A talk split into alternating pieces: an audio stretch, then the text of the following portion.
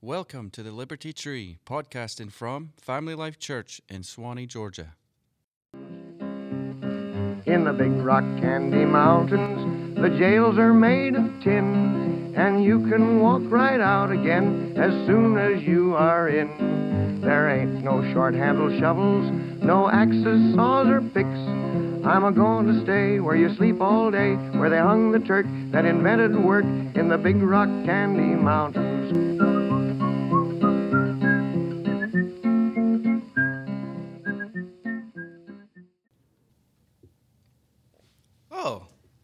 Howdy there, friend. I see you've made it back to the Liberty Tree. Welcome, welcome. It's nice to meet you again. And uh, this is episode three of the Liberty Tree podcast. We're getting into uh, a, we're trying to stay on topic, I promise, but hang with us, stick with us. We are on a wild ride for this episode. That's right. It is exciting, it's fun, and it's violent. And I like violence. Well, Yep. whenever I hear that Big Rock Candy Mountain song, I mean, it just it puts me in a mood, and you know, you, Yeah. you can tell by the the, uh, the what you're about to hear, I guess. And for those of you don't that don't know, uh, I'm Ben. I'm here with Zach and John, and we are podcasting the Liberty Tree, um, and we're out of Suwanee, Georgia, and um, we are members of Suwanee Station Family Life Church, and we are really happy that you've decided to join us uh, for this third episode of the Liberty Tree. We're starting to get our sea legs a little bit, although it may not be evident to the rest of you out there. But Yeah.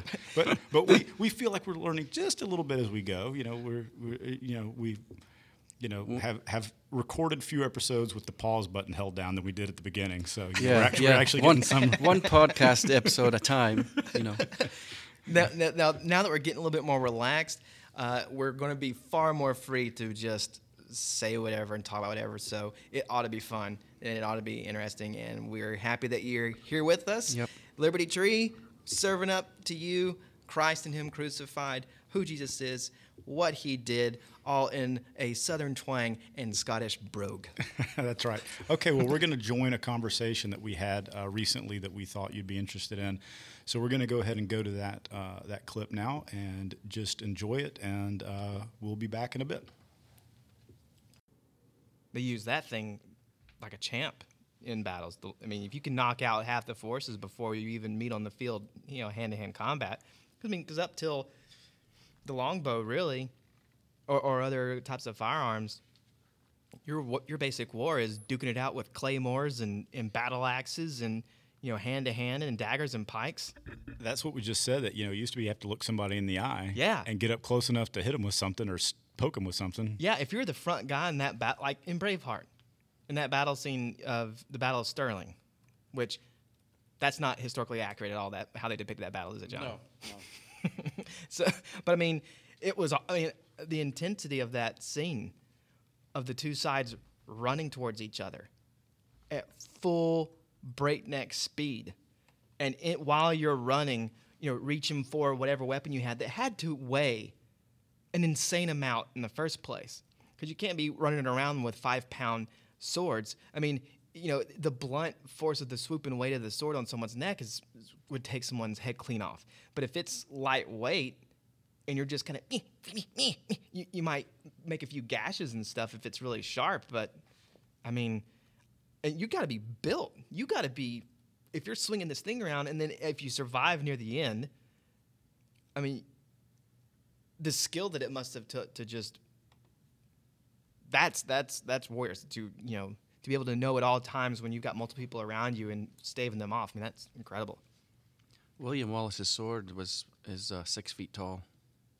Six feet tall. It's at Stirling, Ca- well, the Wallace Monument in Stirling.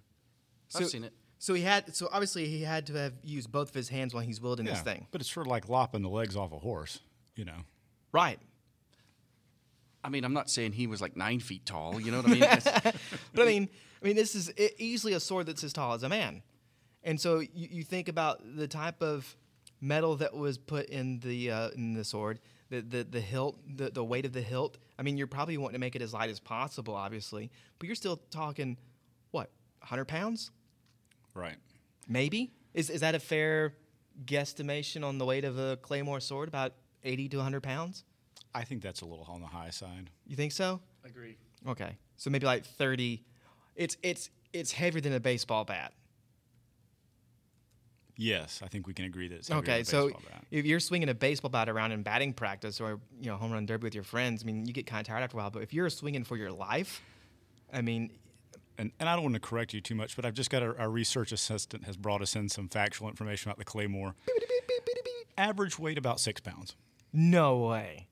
Now that's okay. Now, please disregard everything I said. They totally should be able to be lopping heads off. Now, how how long does how long uh, did our intern say it was that sword was? Uh, typical blade length, forty-seven inches.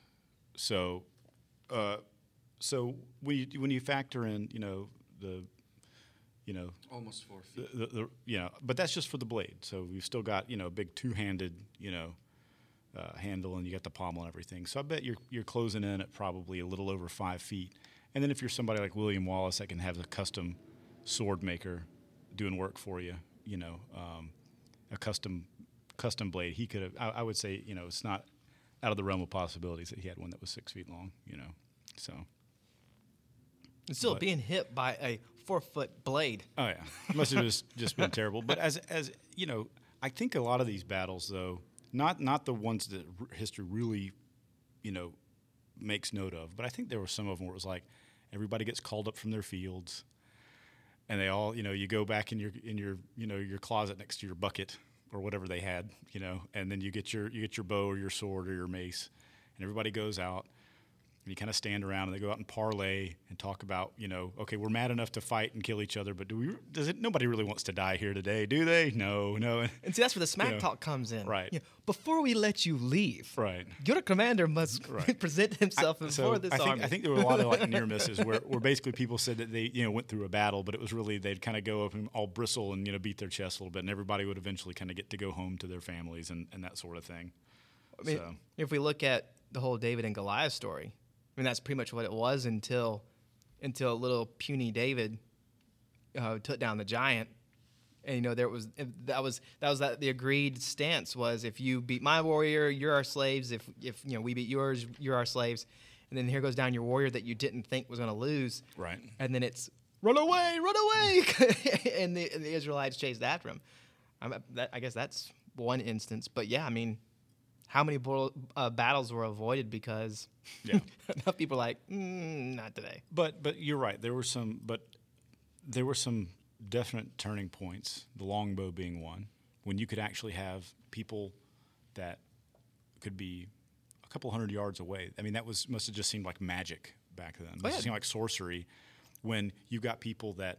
You're, you're moving a group of men forward, and all of a sudden, this rain of death just comes down. Everybody just gets pierced with this agonizing pain. Where did that come from? You, not those guys two hills away. That's impossible. Yeah, death from above. And now you're talking about the psychological aspect of warfare. Right. Where now you have standing armies marching towards another army, and all of a sudden people are dropping. It's But like, then, but here's the thing, though: not everybody could shoot a longbow. Right. It took a lot of training, a lot of strength. In fact, golf was outlawed at one point in Scotland because it took away from archery practice. word? That's true. that. So, but here's the thing: then we had the crossbow that came out, and then it took any Joe Schmo that could pick up a crossbow and crank the, uh, you know, string back, could now, you know, do somebody in, and at probably two or three times the rate of fire of the longbow, and for all those for all those warrior purists, they suddenly said, well, this is almost like cheating. Mm-hmm.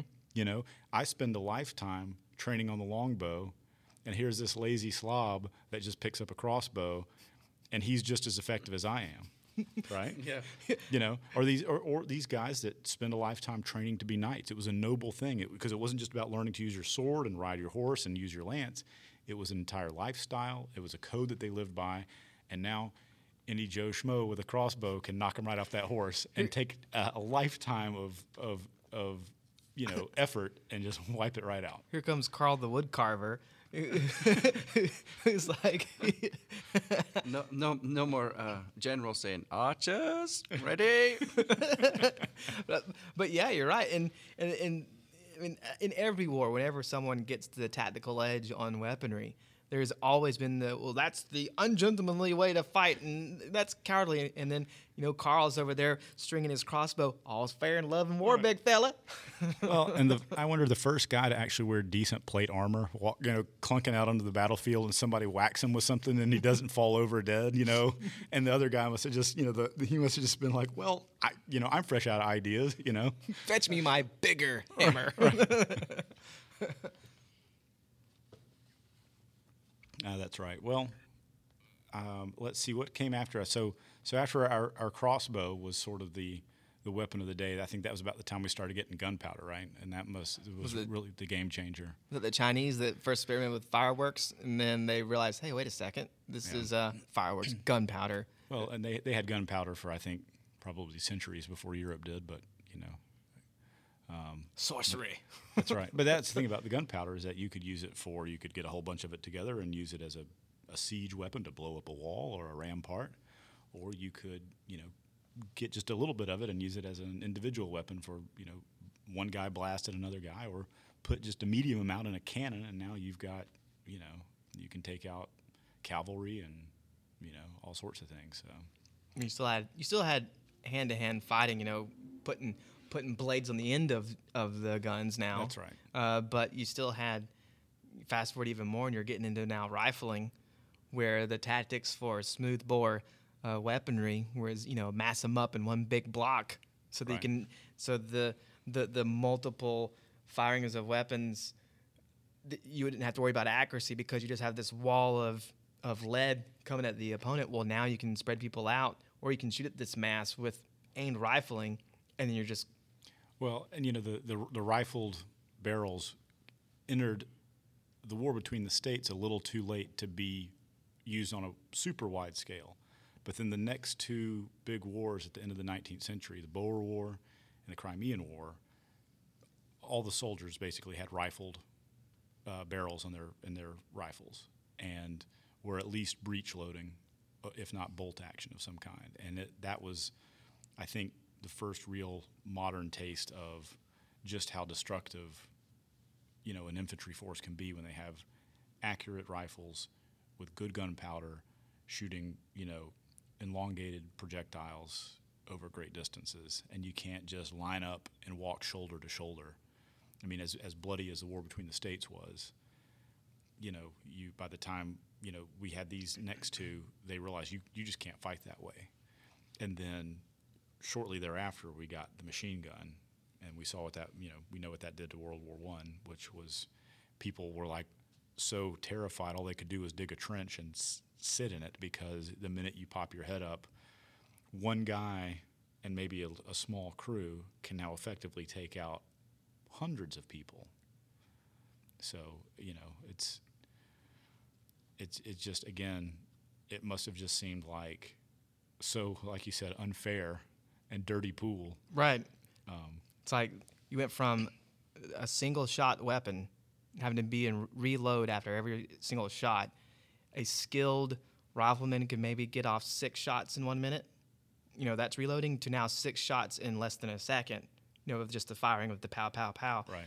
I mean, you kind of when you do kind of have that semi-automatic is a little bit more proficient because at least you can aim until you shoot. You're not having to worry about reload and putting the round in the chamber. You have a magazine that's for you, and then you have the fully automatic weapon where you just pull the trigger and butter butter jam, butter butter jam. You know, there's another terminology that you can use that, that I won't repeat on, on, but uh, but it's to uh, at a cyclic rate you can send rounds out.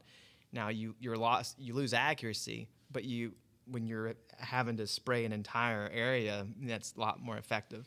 But yeah, um, some people get all bent out of shape over fully automatic weapons, and it's like, look, personally, I think you can do a lot more damage with something that's semi-automatic.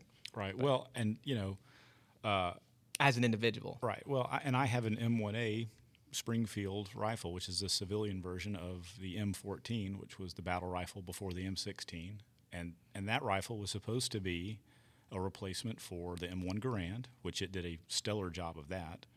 But it was also supposed to be a replacement for the BAR, you know, infantry automatic weapon, which it didn't really do such a great job of that because it, it didn't have the heft to control the recoil.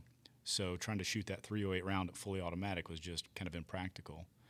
And then it was also supposed to be a replacement for the, uh, I guess, the M3 submachine gun, which apparently it wasn't very good at that role either. So it didn't last very long, especially because the next major U.S. conflict was Vietnam, and the wood and the stock would swell in the humid swamps of, you know, Southeast Asia, whereas you know the M16 was, I guess, lighter and, you know, and arguably better suited. You know, some people would dispute that, but I'll say this: I absolutely love to shoot my M1A but I don't think that it would be useful at all in, in a fully automatic mode. You know, maybe a three round burst, but even that, I, I, probably wouldn't use it that way. And I would feel much more effective with it semi automatically. Just the recoil alone, mm. you wouldn't be able to get back on target after the first round if it's right. It's going to walk walk up. Right. So I, I love talking about guns. in war, military right. tactics. I just find it fascinating. Yeah. It's for me. Some people, when they think of history, they date it by whatever. For me, the way I'm able to understand history or how far back something happened was military conflicts. To me, that's where I wrap everything around. Was this is when this happened and this is when that happened. So this is what was going on during that time.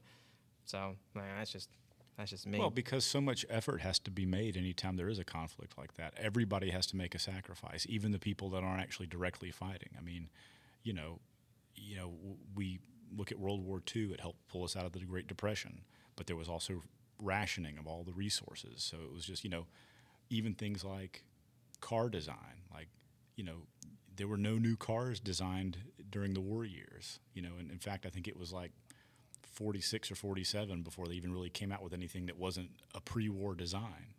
So it just it, it permeates every aspect of life. And if you're a student of history, it's a it's really good benchmarks because they mark turning points not just in military successes or, or defeats, but also just in how cultures are, you know, organized and, and you can mark it before and after, you know nothing stokes the fire of an entrepreneurial spirit like the necessity of war. Absolutely. I mean, look, look at all of our technology and stuff for medicine, you know, the different things that we have.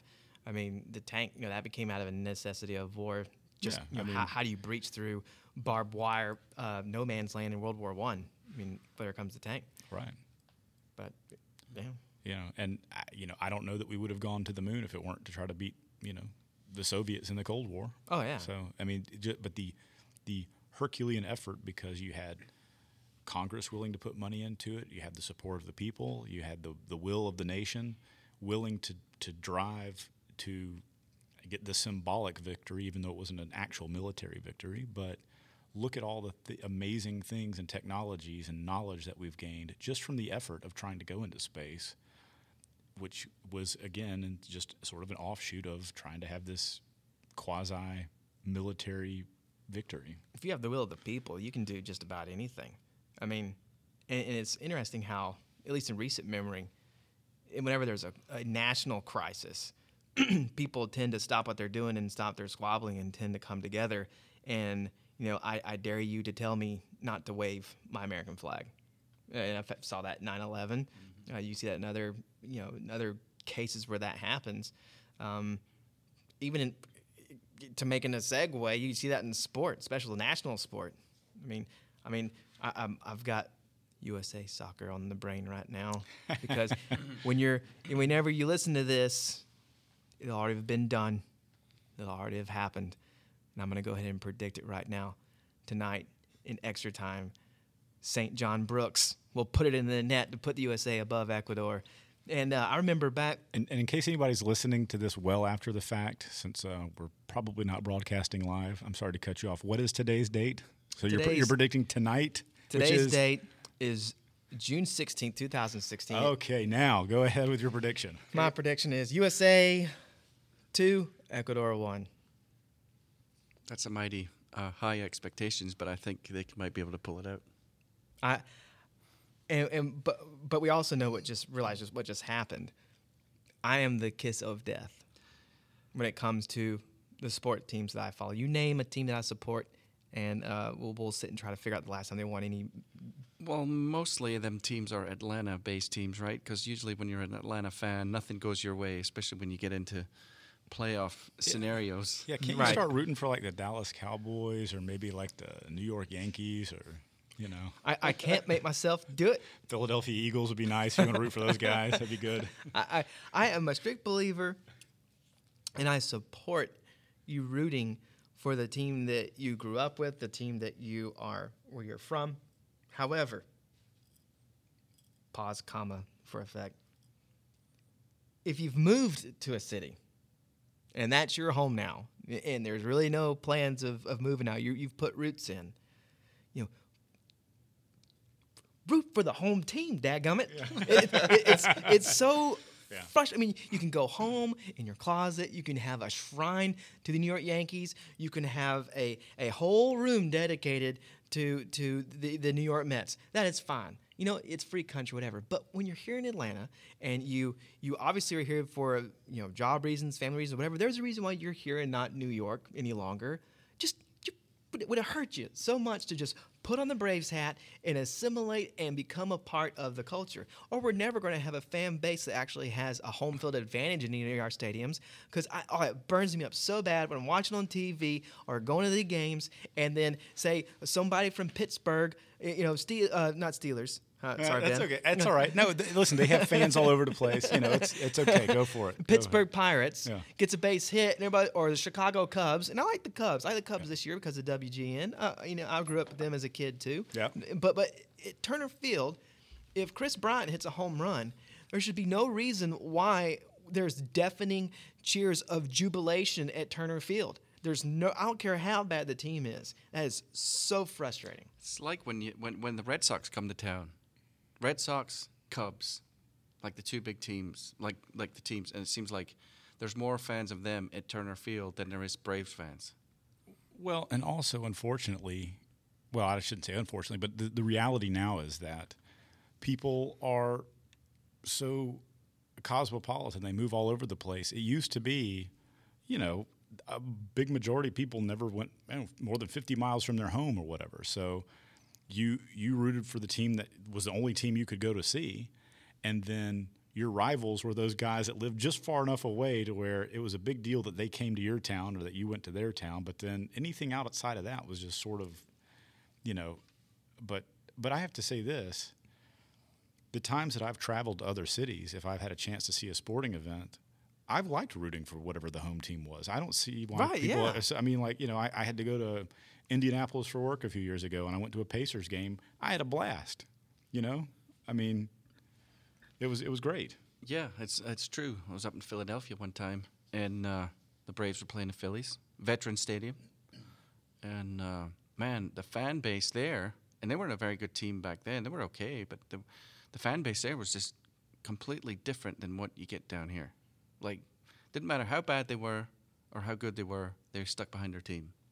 It was what you're saying is it wasn't a social event. It was Well, yeah, exactly. And then you go down to Turner Field, it's definitely a social event. Like, there's people like you look on the TV and you're watching the game. There's like people on their phones. I mean, I understand you get on your phone and stuff like that, but you know, there's like people on their phones and talking. They don't even know what's going on with the game. It's like they're just there to. I think you could definitely do the being hit in the face with a foul ball ratio to to to uh, oh, what stadium did this happen at? And I guarantee you that or that, that the ratio is going to be slightly ops, lopsided, showing that in Atlanta people get hit with foul balls because they weren't paying attention compared to like say Yankee Stadium or Fenway or Wrigley because people are engaged. they're hanging on every pitch. You know? Right, and, and see when uh, John and I, we've seen a, a game in uh, in New York, we've seen a game in Boston at Fenway, completely night and day different. I love rooting for the. In in in in What, what was that? What you- who? Huh? What's that say? say that again. the team up yonder Oh, that, oh, those guys. in, in New York City. It was fun to root for them. Before the game, it was so cool. The first inning, when their team is in the field, there's a there's a section in, in right uh, right center, and I think they still do it before you know the game started, but they'll chant each position player's name, like say when Derek Jeter was playing, Derek Jeter, clap, clap, clap, clap, clap, and they'll do it, and it'll keep getting louder until Derek Jeter acknowledged them, like pointed to them or tipped the hat or something, and then they cheer and go crazy, and they move on to the next player. Every game, I'm told this happens, and that's engaged with the sport. It didn't matter how old you were, how young you were, male, female, purple, whatever, whatever you were, you had some sort of Yankee paraphernalia on, and you were there to watch the game. You go to Turner Field, and it's you know, if I'm a girly, I want to be seen and be seen and hopefully get on all, kinds of social media with my duck lips on all kinds of different selfie sticks and selfies getting, and then the guys will roll up maybe in the fourth inning because they had to pregame before the game, and now they roll into the fourth inning and they're all blah blah blah, and then they leave. They'll, they'll probably stay the whole game if, if if it's close maybe, but they're not they're they're they're trying to pick fights. They're trying to to to, to say how you doing to, to to whatever girls are there, and it's it's it's in me as the fan. I'm just like, there's baseball going on, man. I mean, this is an American thing, and I, I sorry, sports get me fired up. Yeah, I, we noticed. well, being a fan, that's I mean that's that's short for fanatic. Right. You know, And John, uh, Mr. John Newlands, what is your favorite baseball team? Atlanta Braves. Ah, there we go. See that? wasn't that that wasn't that hard. Even though they're not very good right now. It's tough. It's tough. Yeah, we, we won't hold that against him. Atlanta Falcons never have won the Super Bowl. The uh, Atlanta Hawks in Atlanta have never won a title. The Atlanta Braves, 1995, I was 14 in the city of Atlanta. That's the only championship. And I think the reason why that happened is because I had written baseball off because of 1994 and the strike. And I had no plans to root for the Braves at all anymore because I was so devastated. And so I backed off my, my fandom. And then they won. Georgia Bulldogs, 1980, nine months before I was born. Nothing. Well, can I can I say this? And maybe it's the cynic in me, I guess. But ever since Dick LeBeau retired, and for those of you who don't know, I'm a I've been a big Steelers fan since 1986. Um, the the, uh, the the Malone era. Um, they weren't that good back then, but that's when I started liking them. But ever since Dick LeBeau retired as the defensive coordinator, I mean that was he was sort of the last vestige of what I liked about you know old time you know I say old time Steelers, but the, the sort of the the type of football that I liked that the Steelers played.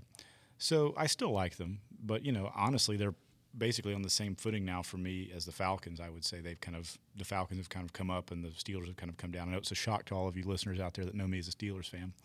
But here's the thing: I find myself, especially with football these days, and especially with the NFL, the only teams that I have left when I watch a game are the teams that I want to see lose. Yeah.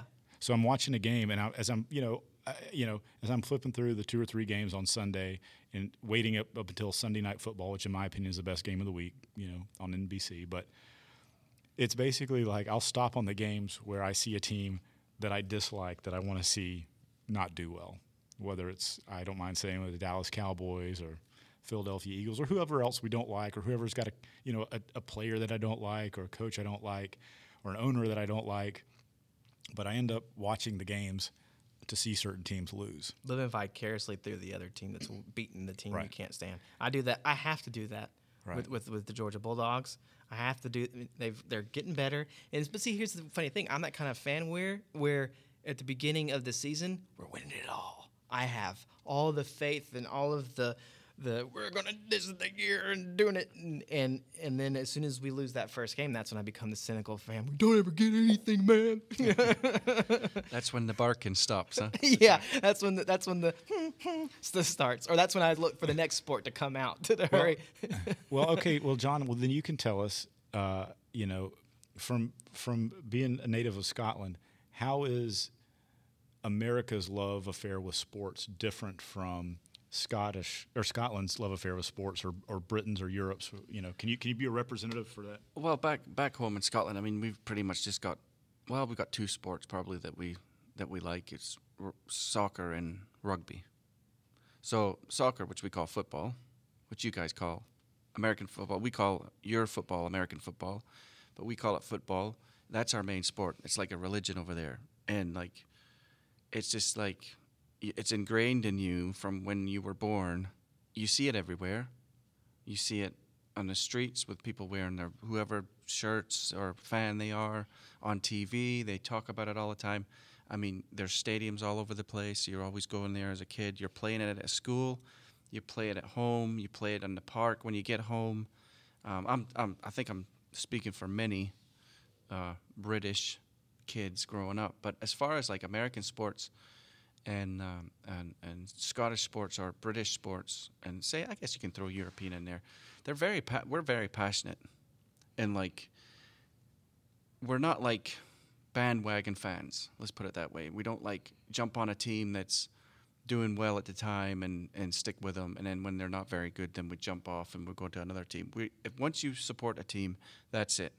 That's your that's And I can that's you respect till you die. I So- can respect but, that. But I mean, like, so on, on game day, do like shops close and everything stops? I mean, is it? I mean, like, depending on how how important the game is. I mean, is it like really like the whole? You know, does the whole community get into it, whether you like it or not? Because I mean, surely there are people that there that maybe don't care so much about it, but they're swept into it whether they like it or not because everything's closed. Or, or how does that work? Yeah, I think I think it's especially when you come to the national team. Um, there's a lot of club football over there, and uh, and and teams in rugby and stuff. But when you come to the national stage, everybody wants them to do well. Everybody wants them to win, which they don't do very much. But everybody they do. There is times where they close things down, and uh, it's just like a holiday. It's just like a vacation. Like people will take off work to go and watch the game. This big game that's coming on, and and the country will at times shut down because they're watching this huge game that's very important in whatever situation they're in. But it's more national, I think. Personally, I think it's more national now. When you get into more rival club teams, especially in, in the soccer and stuff like that, then uh, it's not so much things shutting down, but people will watch it, and it's not.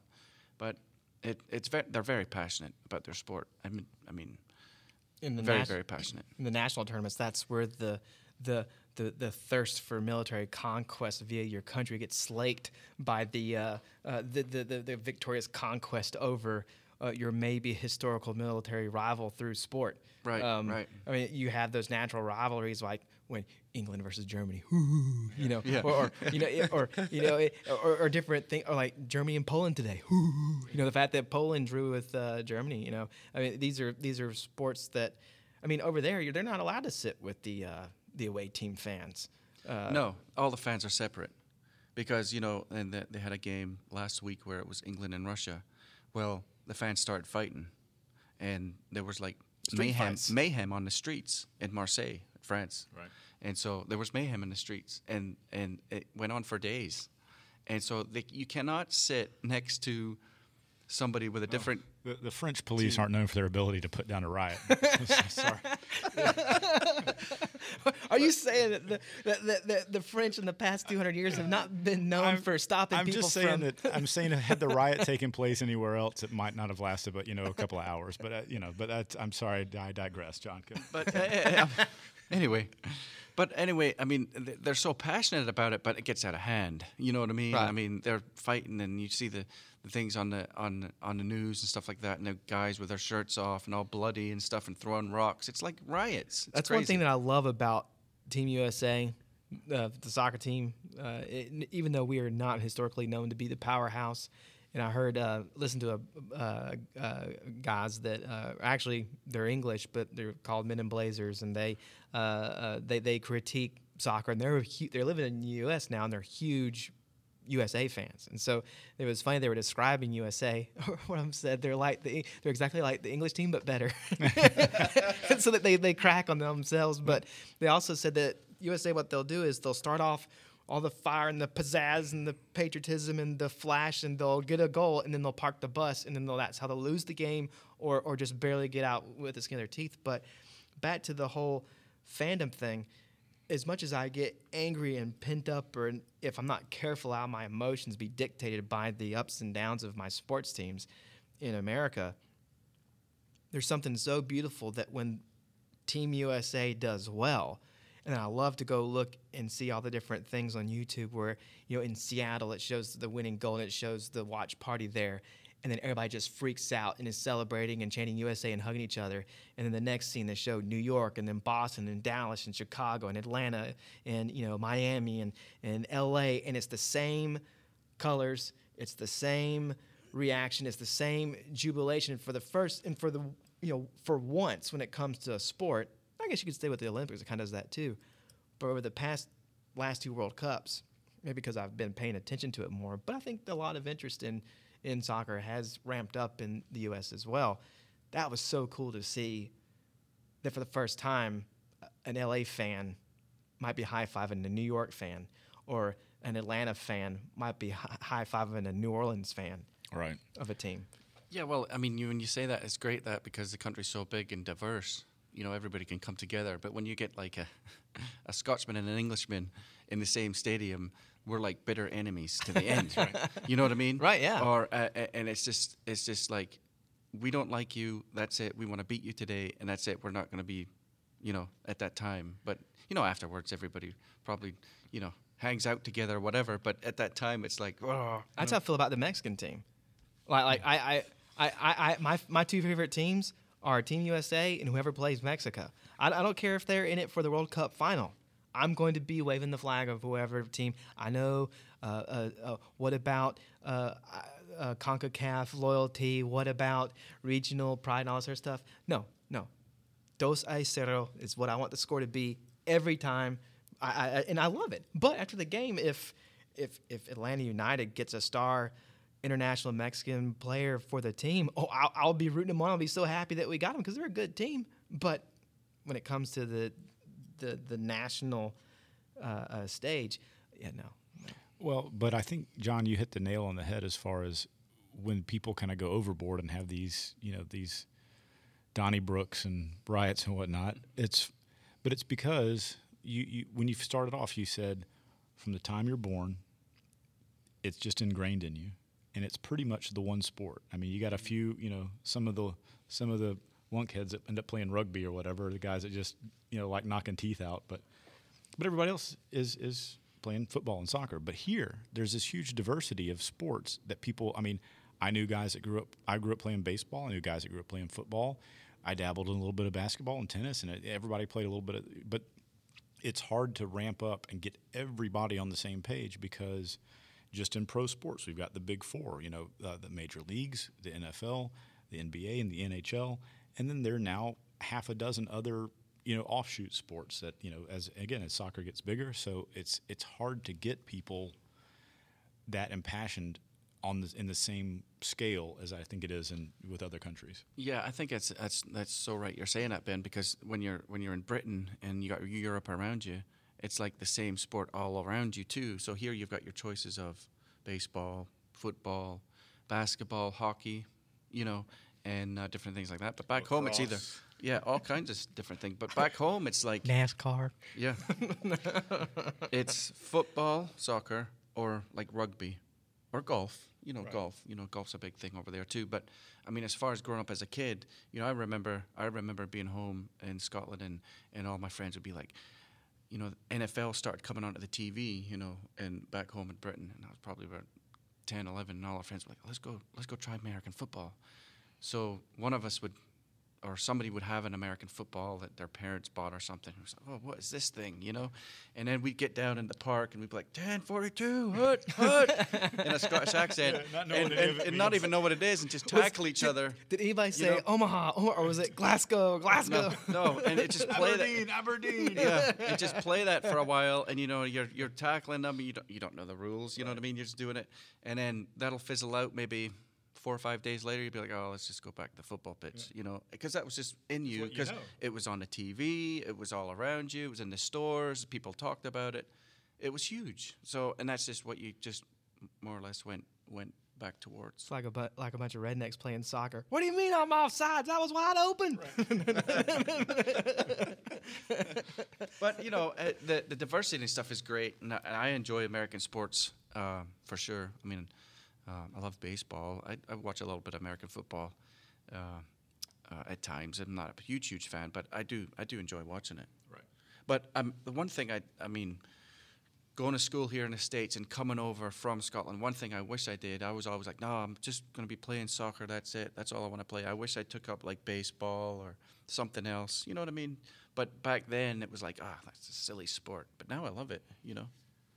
What's really cool when you look at when I was saying the different cities that come together and they're all united in one thing, in a lot of ways, in the end, or or it would be nice in some way when it comes to the differences in you know Christian denominations or Christian groups or whatever, is that yeah you might have your differences, you might have your rivalries, you know crazy you know crazy Baptists, what are they thinking, you know, or, or whatever. Throw the denomination, crazy non-denominational people where they just do do whatever they want, you know. I mean, you're going to have those kind of uh, uh, uh, differences and stuff, but in the end, when, or let me say, hopefully, it should be in the end when Christ and Him crucified is preached. I mean, that's like that's victory. You would think that that would unite unite the clans, you know, that would Right. unite everyone together, you know. Well, and I'm I'm pretty much in favor of any denomination of Christianity, as long as they use the Bible as their scripture, and as long as worshiping Christ and is is is first, you know, and I think the reason that we have these little den- different denominations and these little idiosyncrasies is because everybody needs to be able to find a path to Jesus. That we're, we're you know, flawed people. Right. We're, and, we're and we we you know, but at the same time, I don't just mean that we need to find a church where it tells us exactly what we want to hear, the way that we want to hear it. That's not what I mean at all. But I just mean that I think you know the the the the, the main denominations, and then again some of the evangelical non-denominational, as long as we're using the Bible for our scripture, and as long as we're putting Christ first, I think they're that they're moving in the right direction, you know. And then and then among those that are doing those things, find the one that works for you. right. If you you if you're if you're an authority, like where do we go to to determine whether or not what we're talking about is is true? If that's scripture for you, and if if the whole focus of what your church says is the the the, the bare bones bottom of what or really and, and I would argue really more than bare bones the entirety of what your faith is is Jesus Christ dying for your sins dying for sinners his life his death his works who he is being counted in in your place. If if if, if scripture and Jesus the biblical Jesus there's a lot of different Jesuses out there the biblical Jesus in Scripture, if that's the hallmark of, of, of what we're gathering here to discuss what we look to, we're, we're, we can be united, and we should be united. And, and, in in, in many ways, whether we like to admit it, we, whether we like to admit it or not, we are united. That's right. Yep. and and I think you know uh, the sooner we resign ourselves to that or realize it and and embrace it, the better off we'll be as Christian brothers. Oh, know, absolutely. and sisters, but you know what I mean. Just the, the in the spirit of Christian brotherhood. Uh, you know, w- there are so many things out there that try to divide us, and so many obstacles and enemies that we have out there. And I don't just mean, I mean, I don't just mean that we're enemies with people. I just mean, you know, the the things that try to tear us down. That, you know, w- I hate the fact that we would fight amongst ourselves. If anything, you know, the, the more that we can come together and realize that we're all, you know, we're on the same team and we're all hopefully moving towards the same goal you know and even though we have our own little flavors of how you know we choose to worship and those sorts of things but if we can you know overlook those little things and realize that there's the one big similarity that we all share i think that it it, it can only serve to help us but you know sometimes you know there's that whole you know hard to see the forest for the trees type of thing Yeah, when the, when the message of the church is the person and work of Jesus Christ instead of the church's own personal message of them and themselves and what they're doing, and it's not to knock, you know, the different wonderful things that many churches do in the world, like mission work or service or or or you know community outreach or whatever. I mean, that's great, but when the message that the church is presenting is hey, here, here, come and listen to us talk about ourselves, instead of hey, come, he, come and listen to us talk about a man named Jesus. I think that's where the the unity comes into play. As long as the message is Christ and not the Christian, you'll find unity. But whenever it becomes, and it's so easy to do, it's so natural to do, to make the message about us. Um, we're, we're naturally bent to do that. But I think that's where the divisions start to come into play is when we're more focused on ourselves than we are Christ. Um, chasing rabbits, how we got to that topic. I guess it's good. but yeah, we'll be prone to do that, or at least I will. I can talk five different subjects in one paragraph, I think. Well, and I think that'll be a good uh, place for us to pick up when we start next time. Um, but I think we've had a good session here today, and we want to thank everybody for listening, um, who's listened to us. And uh, Zach, why don't you tell everybody where they can hear or find out more about the Liberty Tree? Sure thing. You can find us on uh, iTunes. You can find us on, uh, and we'll list out on the show notes different other avenues of approach that you can access the. Uh, the uh, podcast. If you're familiar with our website, the church's website, there'll be a link posted on there. Uh, if you want to send us an email, if you have questions, if there's something that you want us to talk about or maybe address, you can send us an email to thelibertytreepodcast at gmail.com. If you're on Twitter, you can find us at Liberty Tree Cast on uh, Twitter. On Facebook, we have uh, a page called the Liberty Tree. You can find us there.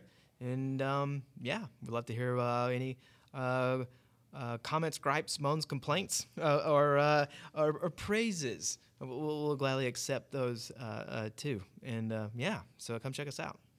All right. Thanks, everybody. Thank you, everybody. See you later. Well, that was episode three.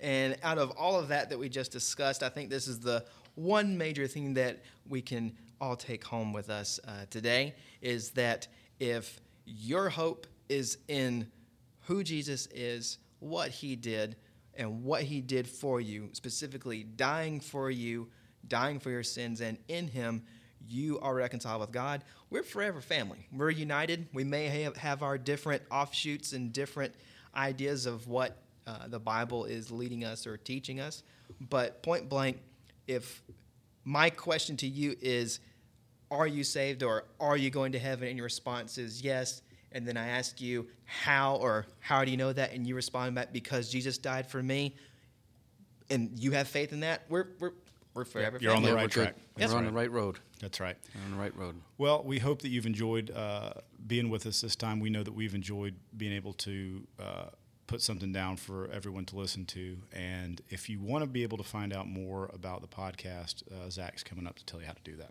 See you next time, everybody.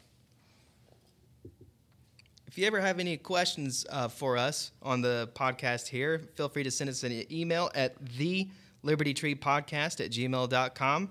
Uh, we'll be happy to answer any questions you have, or if there is a topic or something that you want us to discuss on the podcast, feel free to let us know. You can find us on Facebook, the Liberty Tree Podcast. If you're on Twitter, our Twitter handle is at Liberty Tree Cast. And also, we are on the church website there's an icon on the website that's a picture of our logo. Just click on that. And to get to that website, it's familylifechurchsuwanee.com. Look forward to hearing from you. Thanks so much. More to come later.